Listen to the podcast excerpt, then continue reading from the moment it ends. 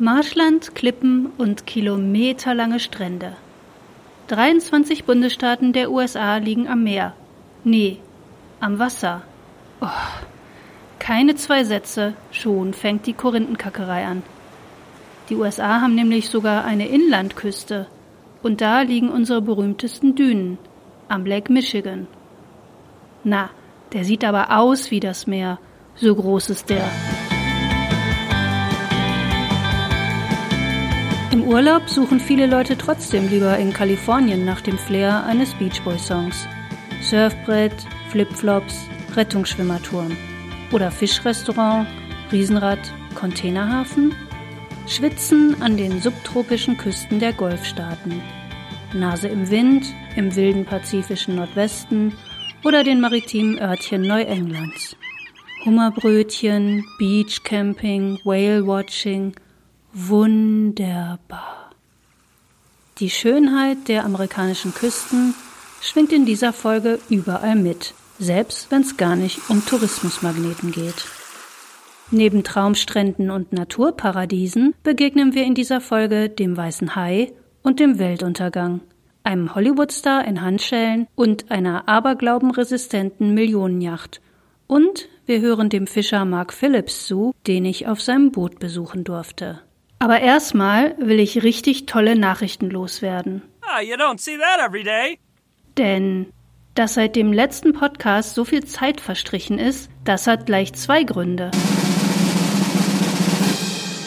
Ein Buch und eine Doku-Serie. Das Buch American Christmas erscheint am 11. November. Das ist ein Kochbuch mit Kulturbeilage und das habe ich mit Gabi Frankemölle vom Blog USA Kulinarisch geschrieben. Zweitens habe ich bei dem Filmprojekt Inselwelt New York von Thomas Halaschinski mitgeholfen und die läuft als dreiteilige Doku-Serie ab dem 6. Dezember auf Arte. Mehr über diese beiden Projekte findet ihr in den Links zu dieser Folge auf notizenausamerika.de. Jetzt aber zurück ans Meer. Ich wohne ja selber seit vielen Jahren an der Ostküste. Zum Salzwasser sind's für mich nur ein paar Minuten. Trotzdem geht mir immer noch das Herz auf, wenn ich am Strand stehe oder vom Boot aus ans Ufer schaue. Jedes einzelne Mal. Aber als ich mich jetzt mal journalistisch mit dem Leben in Küstenorten der USA befasst habe, da war ich doch überrascht. Mehrfach. Den Anfang macht Alaska. Denn auch wenn ich beim Stichwort Küste erstmal an Florida und Kalifornien gedacht habe, der mit Abstand längste Küstenabschnitt des Landes liegt in Alaska. Fast 34.000 Meilen Küste hat Alaska inklusive seiner Inseln. Das ist so viel wie sechsmal von New York nach Los Angeles und zurück. Habe ich schon abgehakt, die Strecke. Was ich aber noch nie gemacht habe, nach Alaska reisen. Na, jetzt aber mal Dalli.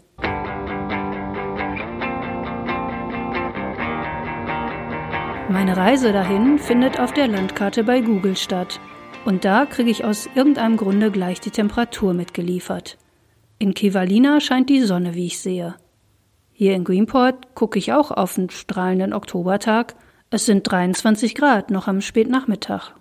In Kivalina ist es Mittag und es sind minus 6 Grad. Das Dorf Kivalina ist von Alaskas Hauptstadt Anchorage aus ungefähr 1000 Kilometer entfernt im Nordwesten. Es liegt 100 Kilometer oberhalb vom Polarkreis. Ein Postamt, eine Schule, eine Tankstelle, ein Laden, seit den 60er Jahren auch eine Landebahn. Das alles drängt sich am Ende eines schmalen, langen Dammriffs. Das war die nächste Überraschung für mich. Korallenriffs gibt's gar nicht nur in irgendwelchen badewasserwarmen Lagunen, sondern auch im hohen Norden, wo es auch Lagunen gibt. In der Tschuktschensee ist mit einem solchen Riff eine Insel entstanden, Kivalina. Die rund 400 Menschen, die heute in Kivalina wohnen, gehören zu den Inupiat, einer Inuit-Gruppe mit einer Geschichte, die in vorchristliche Zeiten zurückreicht. Die kleine Gemeinde in Kivalina ist als eigenes indigenes Volk bei den US-Behörden registriert. Und sie ist weltberühmt. Aller Voraussicht nach wird Kivalina der erste Ort in den USA sein, den der Klimawandel von der Landkarte fegt. Und zwar nicht erst in 100 Jahren, sondern in weniger als vier. Deshalb erleben die Menschen von Kivalina eine Spezialart von Tourismus. Mit dem Postflugzeug kommen Menschen, die O-Töne suchen und Bildmotive. Es gibt Bücher, Artikel, Fotoessays und Filme über Kivalina. In einer dieser Geschichten geht ein Einwohner auf die Fotografin zu und fragt total routiniert, was sie denn mache, Doku oder Magazinstory. Jemand sagt, seit Jahren kämen Leute, würden Fragen stellen, dann ihre Geschichten verkaufen. Aber ändern würde sich überhaupt nichts. Eigentlich hatten die Inupiat die Insel nur genutzt, wenn das Wetter passte – und dann von dort gejagt oder gefischt, bis die US-Regierung im Jahr 1905 auf dieser Insel eine Schule gebaut hat und die ganzen indigenen Völker aus der Gegend gezwungen, ihre Kinder dahin zu bringen. Sonst drohte ihnen eine Gefängnisstrafe. Der Schulweg über eine eisige Lagune war gefährlich. So zogen viele Eltern lieber dauerhaft nach Kivalina.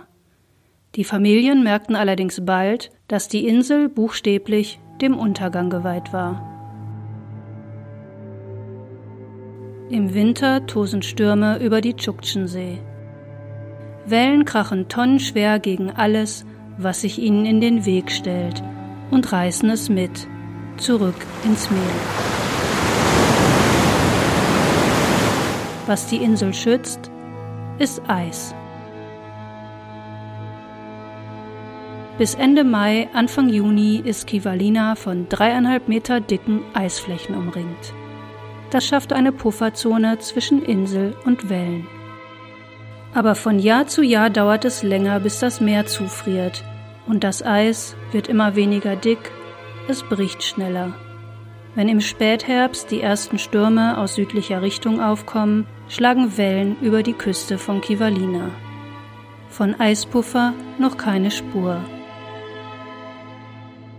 In Kivalina gibt es keine Debatte über den Klimawandel. Wir sehen den jeden Tag, sagt Kivalina Gemeinderätin Colleen Swan.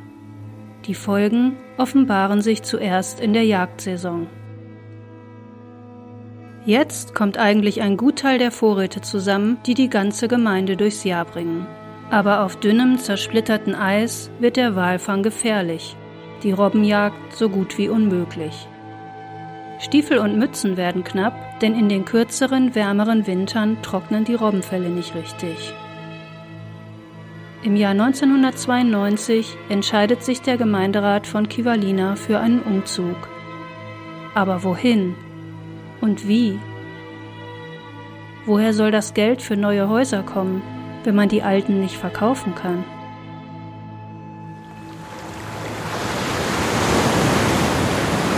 Inzwischen werden die Stürme immer gefährlicher für Kivalina.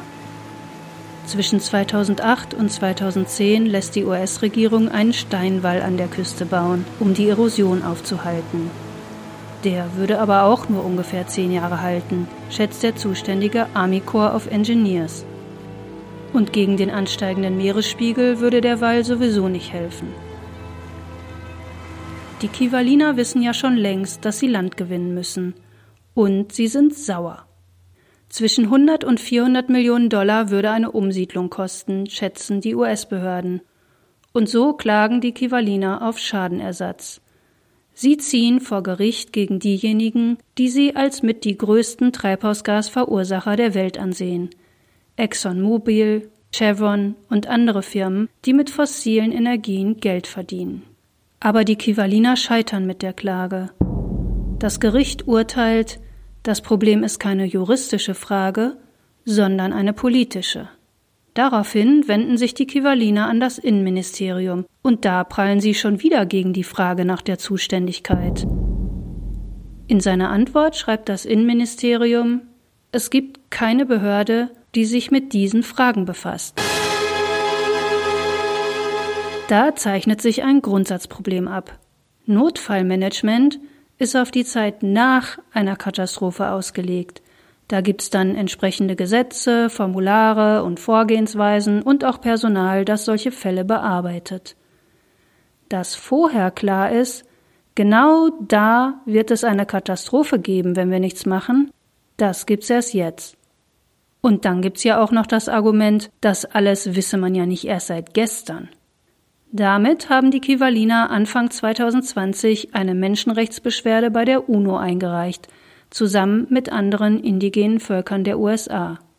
Ihr Vorwurf Sie würden durch den Klimawandel in ihrer Existenz bedroht und heimatlos, und obwohl die US-Regierung das seit Jahrzehnten weiß, hätte sie keinerlei Mittel reserviert, mit denen sich die Betroffenen an diese Lage anpassen können. Allein in Alaska stehen fast drei Dutzend Orte kurz vor der Unbewohnbarkeit, weil Treibhausgase die Erde erwärmen. Naja, entlegene Dörfer der Arktis, deren BewohnerInnen vor ihrem persönlichen Weltuntergang stehen, das ließe sich ganz bequem neben das Bild vom abgemagerten Eisbär stellen.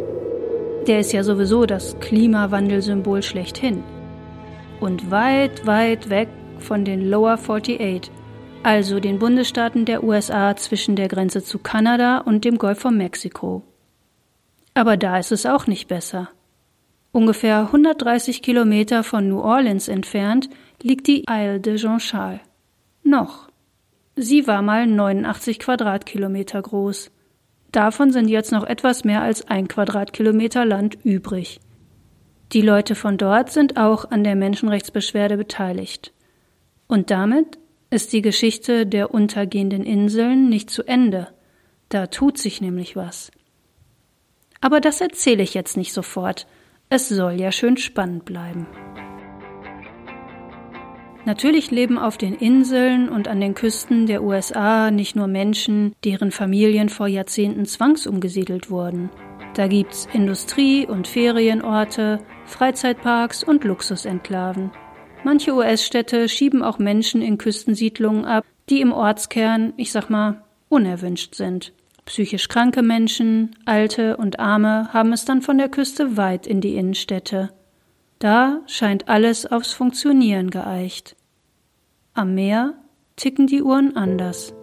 Und um das besser zu verstehen, reise ich auf meiner Landkarte zurück an die Ostküste. Das war Mark Phillips. Er ist 64 und hat einen Großteil seines Lebens auf dem Meer verbracht, als Fischer. My fishing trips, they don't really start until I start catching fish. So if we're not catching fish, I don't count those days. They're not fishing, they're just looking. Zu jeder Jahreszeit ist Mark auf See.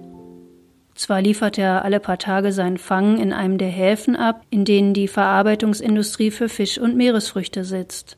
Aber da legt er sofort wieder ab. Und es kann Monate dauern, ehe er in seinem Heimathafen Greenport einläuft. Da wohnt seine Familie. I mean, I don't fish as hard as I used to. I used to fish 280 days a year in the ocean, but now I'm probably around 200. Für die Frauen ist das hart, sagt Mark. Früher sei es in der Gesellschaft okay gewesen, wenn Männer selten zu Hause waren. Das hat sich inzwischen geändert, meint er. Aber Mark ist lieber auf dem Meer als an Land. Im Dorf sagen manche, er hätte eine Landallergie. it's not a job, it's a lifestyle. You know, and I like I like being offshore. I'd rather be offshore than on land, you know. Oh, habt ihr das Kratzen in der Aufnahme gehört? Das war ein Funkgerät. Wir unterhalten uns nämlich im Führerhaus von Marks Trawler. Gerade als wir über seine unsichere Zukunft sprechen, knarzt die Küstenwache mit einem Notruf über den Funk. Da ist irgendwo einer über Bord gegangen und in solchen Fällen werden alle Boote in der Region aufgerufen, Ausschau zu halten. Neulich hat jemand Mark gefragt, ob er schon mal eine Leiche im Netz hatte. Da sagt er nur, sowas willst du nicht sehen. Mit seinem Schleppnetz fängt Mark derzeit Kalmare. Das sind die Tintenfischarten, die als Kalamari auf dem Teller landen. Seine meistens in China, sagt er. Von diesen Tintenfischen muss Mark pro Woche 10.000 Pfund im Netz haben, um erstmal seine Kosten zu decken. 10.000 Pfund? Das ist ungefähr so viel wie drei Autos vom Kaliber eines Ford Escape. Und damit hätte er dann noch keinen Cent verdient, sagt Mark. Und seine Crew auch nicht. Die kriegt nämlich kein Gehalt, sondern einen Anteil am Fang. 9,3 Milliarden Pfund Fisch und andere Meerestiere haben alle Fischerinnen der USA zusammen im Jahr 2019 in die Häfen gefahren. Das entspricht dem Gewicht von 50 Golden Gate Bridges. Sind da überhaupt noch Fische übrig im Meer? Dass wir von unerschöpflicher Natur umgeben sind, ist ein Mythos. Aber Wissenschaft ist relativ jung. Als Erklärungsmuster sind Magie oder göttliche Fügung viel tiefer in uns verwurzelt. Mark Phillips betont die vernünftige Seite. I can't kill all the fish because economically it's not worth it to me. Going out to catch small amounts of fish, that doesn't work. The ocean needs to be teeming with life. Klar, als Fischer wehrt sich Mark gegen die Vorstellung, dass die Fischerei allein schuld sein soll, wenn die Sprache auf das Artensterben im Ozean kommt. Gerade weil er dauerhaft so viel fangen muss, sei es doch gar nicht in seinem Interesse, das Meer leer zu fischen.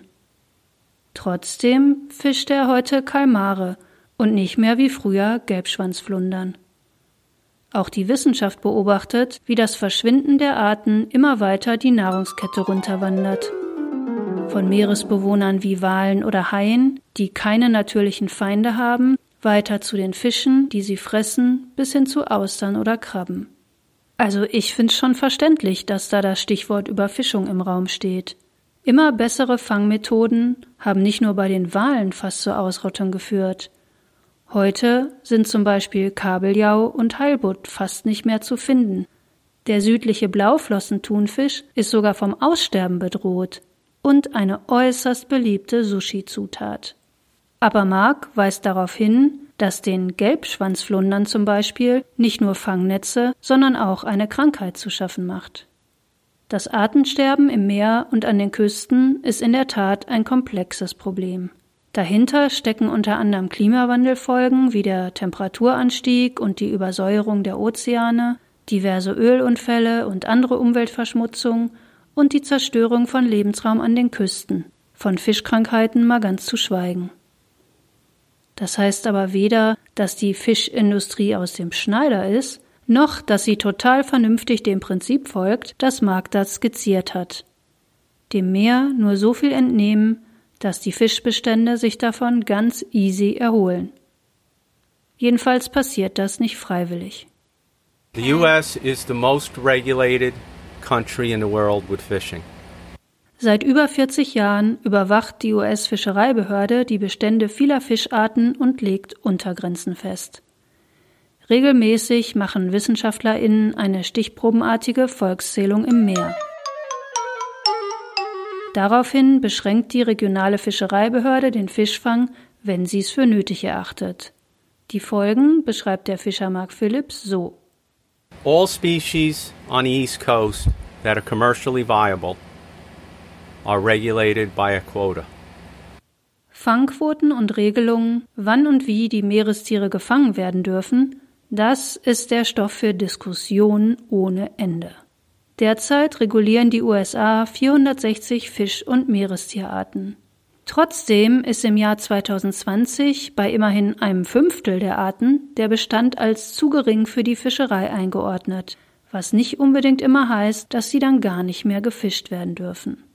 Und trotz Fangquoten, Saisonbeschränkungen und weiteren Vorgaben haben sich in den letzten 20 Jahren nur 47 Fischbestände wieder erholt. Bei den Versuchen, das zu verbessern, offenbaren sich immer wieder immense Wissenslücken.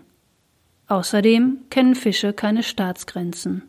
Deshalb fordern Meeresbiologinnen und Meeresbiologen seit langem, überall Ozeanflächen zu fischereifreien Zonen zu erklären, und zwar das ganze Jahr über. Bisherige Meeresschutzgebiete machen Hoffnung, dass dieser Ansatz funktionieren könnte. Aber bekanntlich halten sich ja nicht alle Menschen immer an die Regeln. Fischereibehörden in aller Welt suchen nach Mitteln gegen illegale Fischerei mit teils riesigen Fischen, gegen die Max Trawler wie ein Beiboot aussieht. Sein 22 Meter langes Schleppnetzboot hat Mark 1987 gekauft, genauso wie sein Haus. Auch sein Sohn ist in demselben Jahr zur Welt gekommen. Der heißt Nate und er hat mir eben aufs Boot geholfen. Und deshalb dachte ich, ja, die Fischerei ist hier wohl ein Familiengeschäft. Aber sein Vater Mark winkt ab. Der junge Mann fühlt sich am Land am wohlsten, sagt er. Kurz darauf kommt eine Frau mit einem Kinderwagen den Steg runter. Marks Enkel. There used to be 30, 40 boats my size and bigger here, and all of us are disappearing. And uh, I'm the last boat that Greenport's my home port, and you know this place was was teeming with boats. Illusion, also Illusion, steht in großen weißen Buchstaben an seinem blauen Trawler. Der seltsame Bootsname stammt vom Vorbesitzer. Der hatte es nach dem ersten Buch benannt, das er gelesen hatte. Mark zuckt mit den Achseln. Ein neuer Name käme ihm nicht in den Sinn. It's bad luck to change the name of a boat.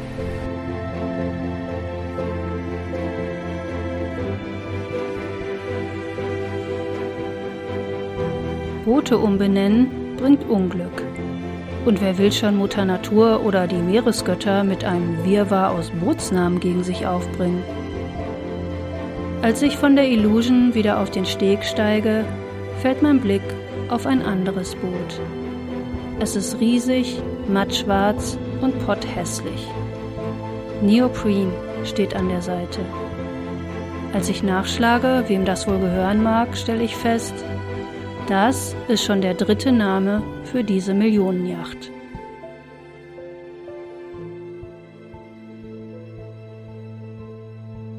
Der maritime Lebensstil löst Sehnsucht aus, auch bei Leuten, die einfach nur von Land aus übers Wasser blicken wollen. Deshalb steht eben auch so manches Traumhaus am Meer.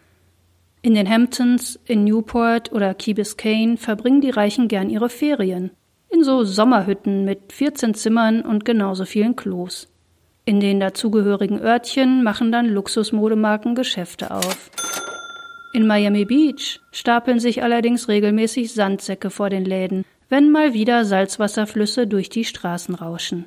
Die Luxuswohnungen oben drüber gehen trotzdem weg, als gäbe es kein Morgen. Villenbesitzer in Malibu müssen mit ihrem Privatstrandspaziergang inzwischen auf die Ebbe warten. Ganz in der Nähe liegt die berühmte kalifornische Steilküstenstrecke Big Sur. Da zerbröseln Klippen unter Gebäuden mit Meerblick. Sie sind von demselben Problem betroffen wie die Häuser von Kivalina. Erosion, Stürme, Überflutungen. Und auch Menschen mit Geld und Einfluss suchen nach Lösungen. Manches, was denen einfällt, ist richtig greifbar. Fast überall an den Küsten treffen sich die AnwohnerInnen zu Beach Cleanups und sammeln den Müll ein, der den Plastikgehalt im Meer erhöht. Sie pflanzen Strandgras oder helfen der Klimaforschung und messen den Strand vor ihrer Haustür nach wissenschaftlichen Vorgaben, besonders vor und nach Stürmen. Berühmt geworden ist auch eine Kampagne gegen Plastikstrohhalme, die zu Verboten in mehreren Bundesstaaten geführt hat. Das beste Mittel gegen Verzweiflung ist Action, sagt auch Jane Fonda. In der Netflix-Serie Grace and Frankie spielt sie eine Strandhausbewohnerin in Malibu. Im echten Leben zieht sie in der Drehpause extra nach Washington, um die Klimaschutzbewegung zu unterstützen. Die 83-jährige Schauspielerin ist schwer beeindruckt von Fridays for Future, Extinction Rebellion und dem Sunrise Movement. Sie findet, die Jugendlichen haben recht.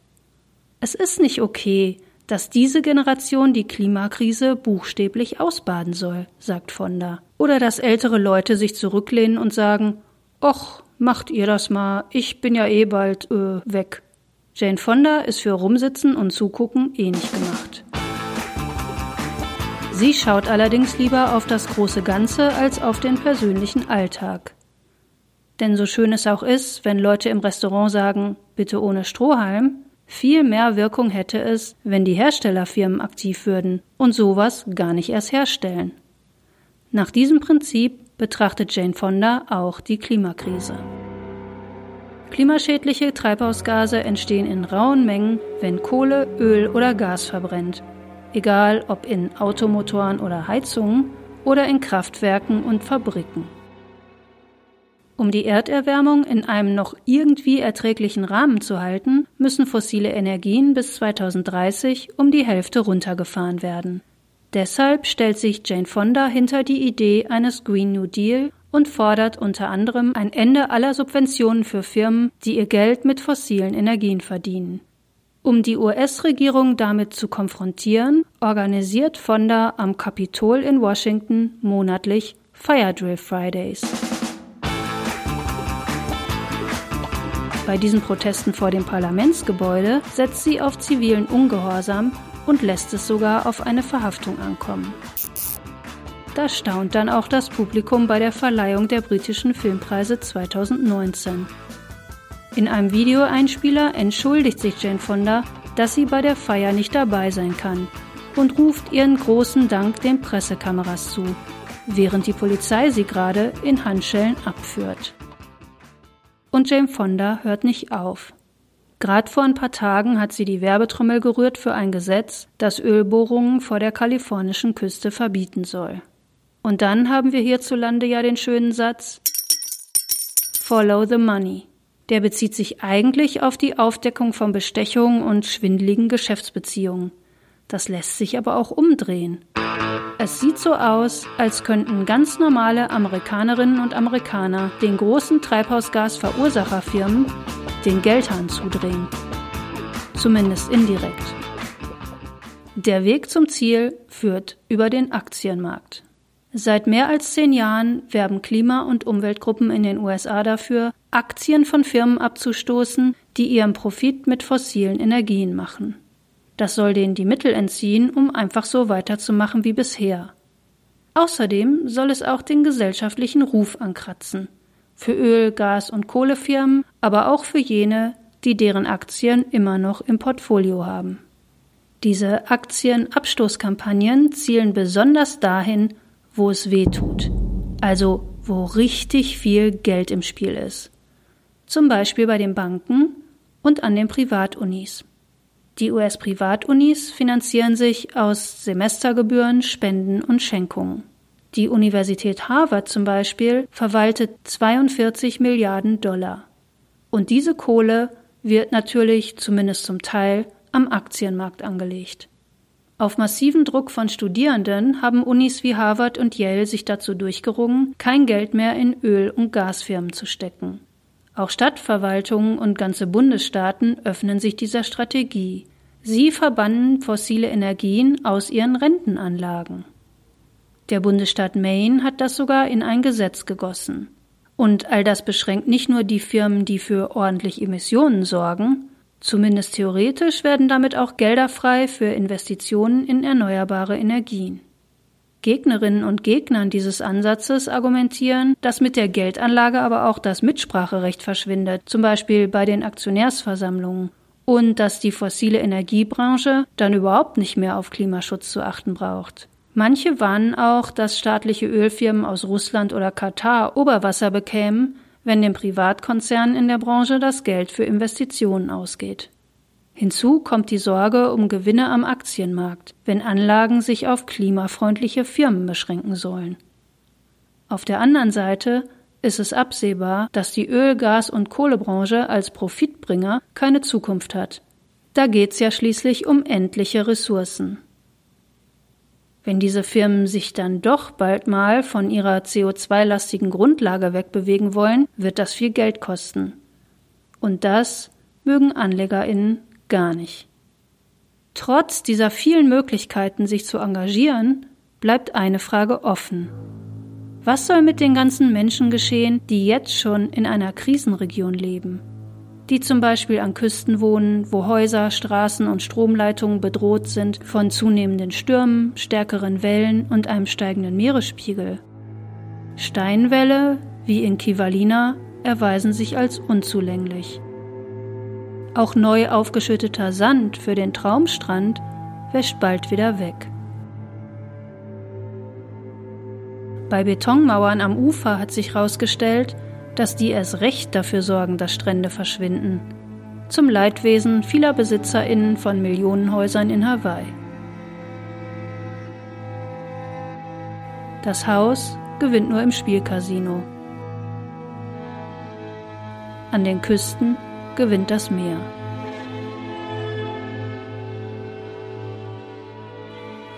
Städte wie New York diskutieren größer angelegte Maßnahmen, zum Beispiel verschließbare Schleusen vor der Hafeneinfahrt.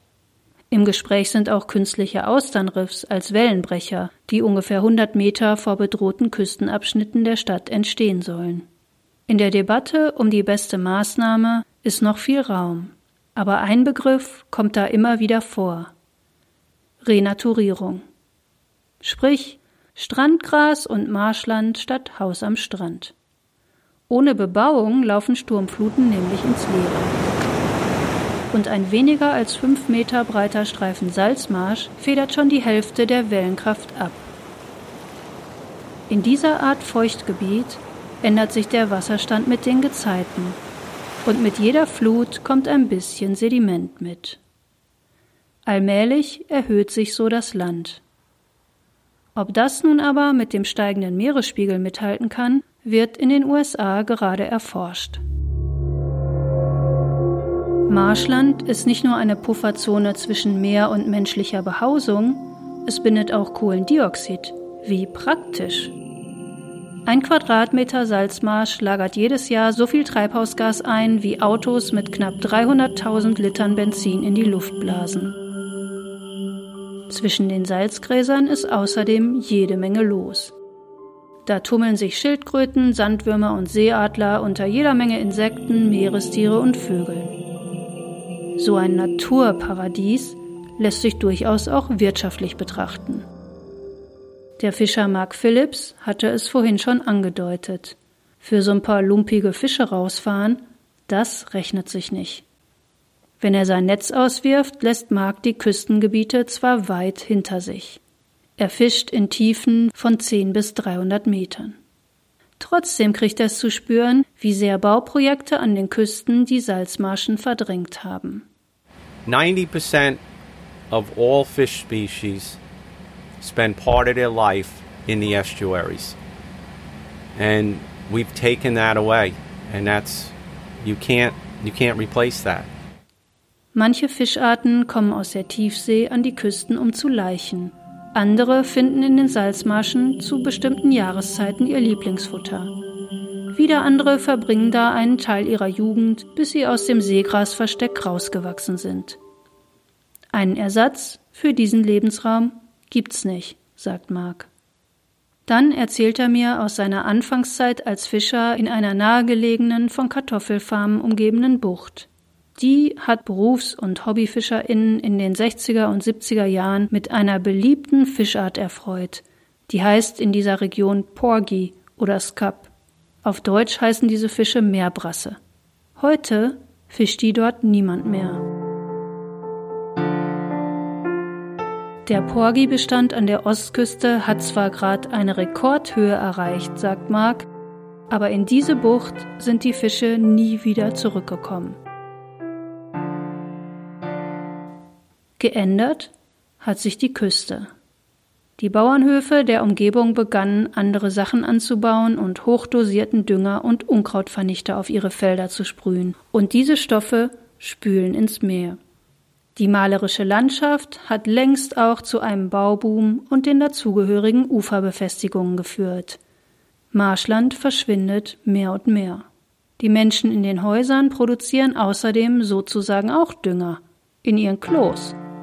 Und von da geht das Abwasser dann in Sickergruben. Und ja, hm, das sickert dann natürlich irgendwann durch. Nur ein Teil der Häuser in dieser Region ist an ein Kanalisationssystem angeschlossen. Aber das Klärwerk am Ende der Bucht, das liefert in Marks Augen den ekligen Tropfen, der das Fass zum Überlaufen brachte. The fishermen that were up there the last ones that were up there before it got shut down to commercial fishing kept telling me the bottom stinks, the bottom is dead, and it doesn't recover. Wenn der Meeresboden stinkt, Das ist sicher kein gutes Zeichen. Nitrat im Meerwasser führt außerdem in vielen Regionen der USA zu einer Algenpest. Je nach Algenart kann das auch für Menschen gefährlich werden. Beim Verrotten angespülter Algen können sich tödliche Gase entwickeln. Boah, es gibt echt eine ganze Menge Gründe, warum sich so ein Traumhaus am Meer als totaler Albtraum entpuppen kann. Und es sind halt echt Lösungen gefragt für die BewohnerInnen bedrohter Küsten. Eine davon heißt Managed Retreat, also geordneter Rückzug. Das trifft aber auf geteilte Ansichten. Die einen sehen so einen Umzug ins Landesinnere als Abschied vom Damoklesschwert. Die anderen sehen es als Abschied von ihrem Lebensstil. Und wer soll das alles bezahlen? Diese Frage führt mich zurück zur verschwindenden Insel in Louisiana. Für die dort lebenden Isle de Jean-Charles Biloxi Chitimacha Choctaw gibt's nämlich ein konkretes Angebot. Ein Umsiedlungsprogramm, finanziert aus Bundesmitteln, ermöglicht durch ausdauernde Bemühungen der indigenen Bevölkerung. In diesem Frühjahr konnten sie sich erstmals ihr neues Zuhause anschauen. Eine neu gebaute Siedlung 60 Kilometer weiter nördlich. Der Bundesstaat Louisiana hofft, das Projekt hat das Potenzial zur Blaupause. Auch die Menschen von Kivalina geben nicht auf. Seht ihr, da sind sie wieder. Im November 2020 eröffnete die Kivalina Access Road. Zum ersten Mal in ihrer Geschichte können die Kivaliner ihr Zuhause im Ernstfall über eine Brücke verlassen. Vorher war das nur mit dem Flugzeug möglich, also so gut wie gar nicht, wenn es wirklich ernst wird, bei Sturm. Die Verbindungsstraße ist ein erster Schritt und der zweite ist auch schon in Arbeit. Die Kivaliner werden ihre Schule verlegen, auf höheres Gebiet, ein paar Meilen entfernt. Unklar ist allerdings, ob das reicht angesichts steigender Meeresspiegel. Ja, und wo die Stimmung jetzt so schön im Keller ist, lege ich noch den blanken Horror obendrauf.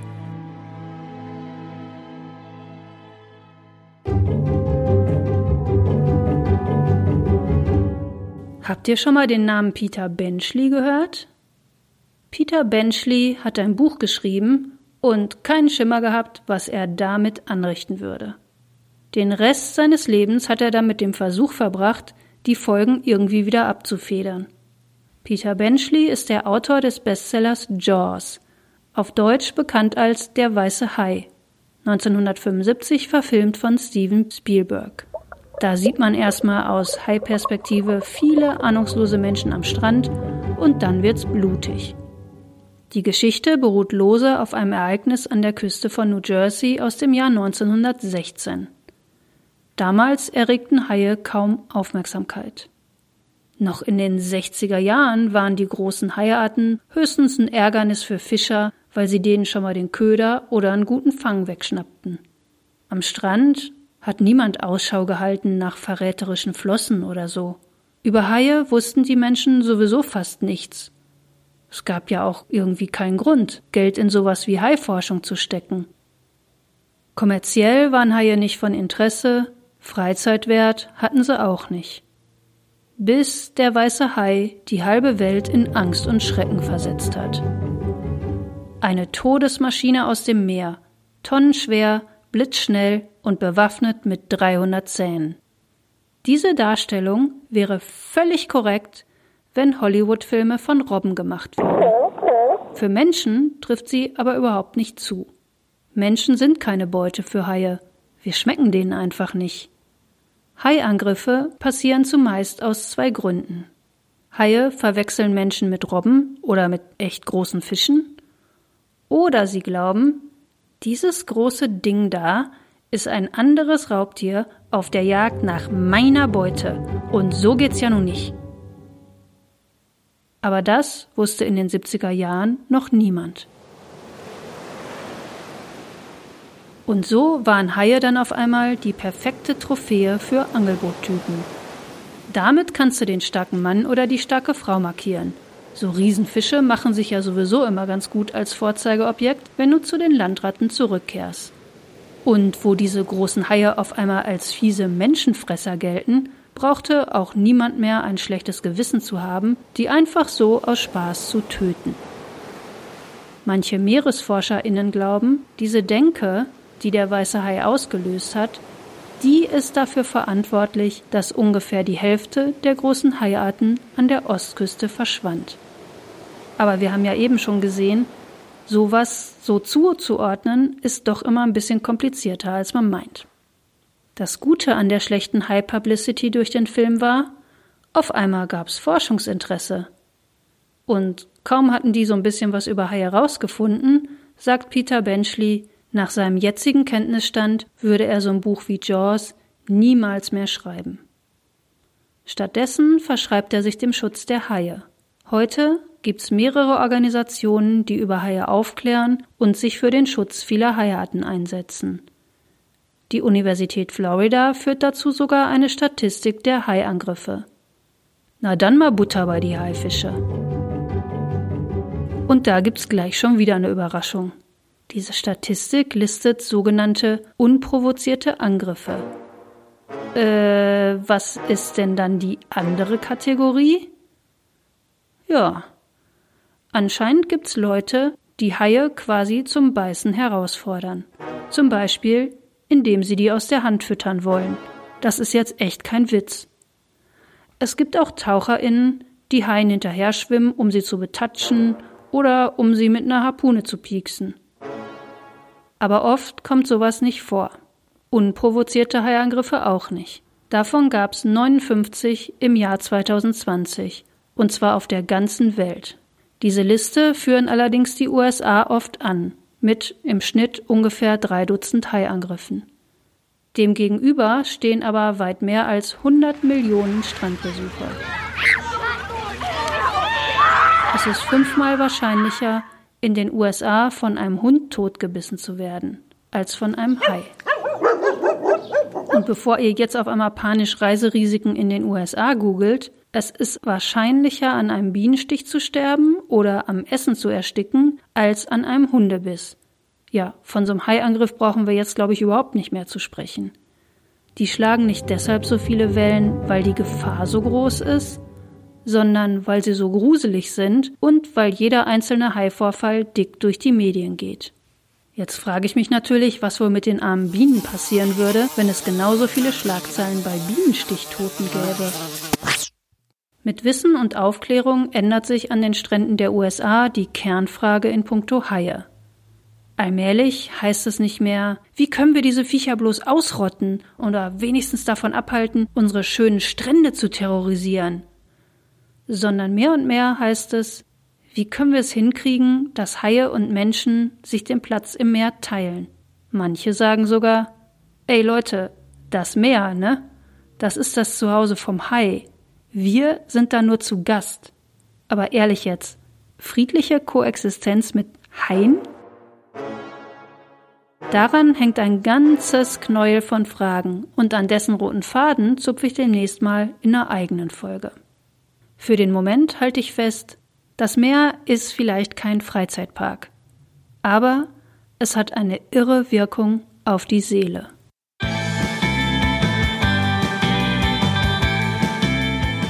Kein Wunder, dass Strände laut Umfragen die größten Tourismusmagneten in den USA sind. Spitzenreiter mit 19 Millionen Besucherinnen und Besuchern ist Myrtle Beach in South Carolina. Ja, habe ich gedacht, aber die anderen Orte, die rufen sofort Schiebung, weil Myrtle Beach umfasst ein Gebiet mit 14 Orten und insgesamt fast 100 Kilometern Strand. Naja gut, 19 Millionen durch 14 Orte ist immer noch ganz schön viel. Was gibt's denn noch? Venice Beach in Los Angeles zieht rund 16 Millionen Menschen im Jahr an. Miami Beach 15 Millionen. Genau da war ich, als ich das letzte Mal touristisch in den USA unterwegs war. Und da hat mir ein herzensguter Mensch einen Traum erfüllt und mich von Miami Beach aus die echt lange Strecke bis nach Key West gefahren. Im Grunde für ein Stück Kuchen. Ich mag nämlich so gerne Key Lime Pie. Der Name und das Rezept stammt von Limetten, die nur auf einer Inselkette in Florida wachsen, den Florida Keys. Deswegen heißen die halt Key Limes. Und ganz an deren Ende liegt Key West, der südlichste Punkt der USA.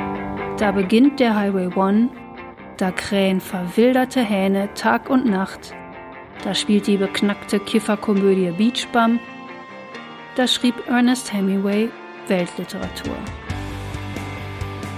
Dieser zum Sterben schöne Wurmfortsatz der USA ist stark bedroht vom Klimawandel mit steigendem Meeresspiegel und zunehmenden Stürmen. So langsam geht mir das echt auf den Wecker, aber es ist überall. Und das könnte mich ganz wehmütig machen. Ich denke aber gerade was ganz anderes. Ein bisschen Zeit ist ja noch, diesen Horror aufzuhalten. Warum starten wir eigentlich nicht einen Wettbewerb, wer am schnellsten das unter 1,5 Grad Ziel erreicht? Und gehen mal wacker zur Bank und sagen, raus aus fossilen Energien oder ich bringe mein Geld woanders hin. Oder ich gehe Politikerinnen und Politikern so richtig auf die Nerven. Wir wollen nämlich nicht von Unterwasserdörfern lesen. Wir wollen Strände und Fischrestaurants und Inseln besuchen. Key Lime Pie forever.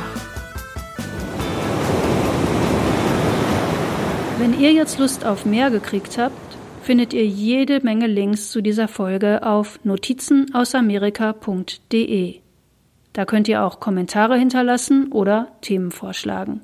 Und ich freue mir einen Ast, wenn ihr Notizen aus Amerika in eurem Podcatcher abonniert und ihn dort vielleicht auch bewertet.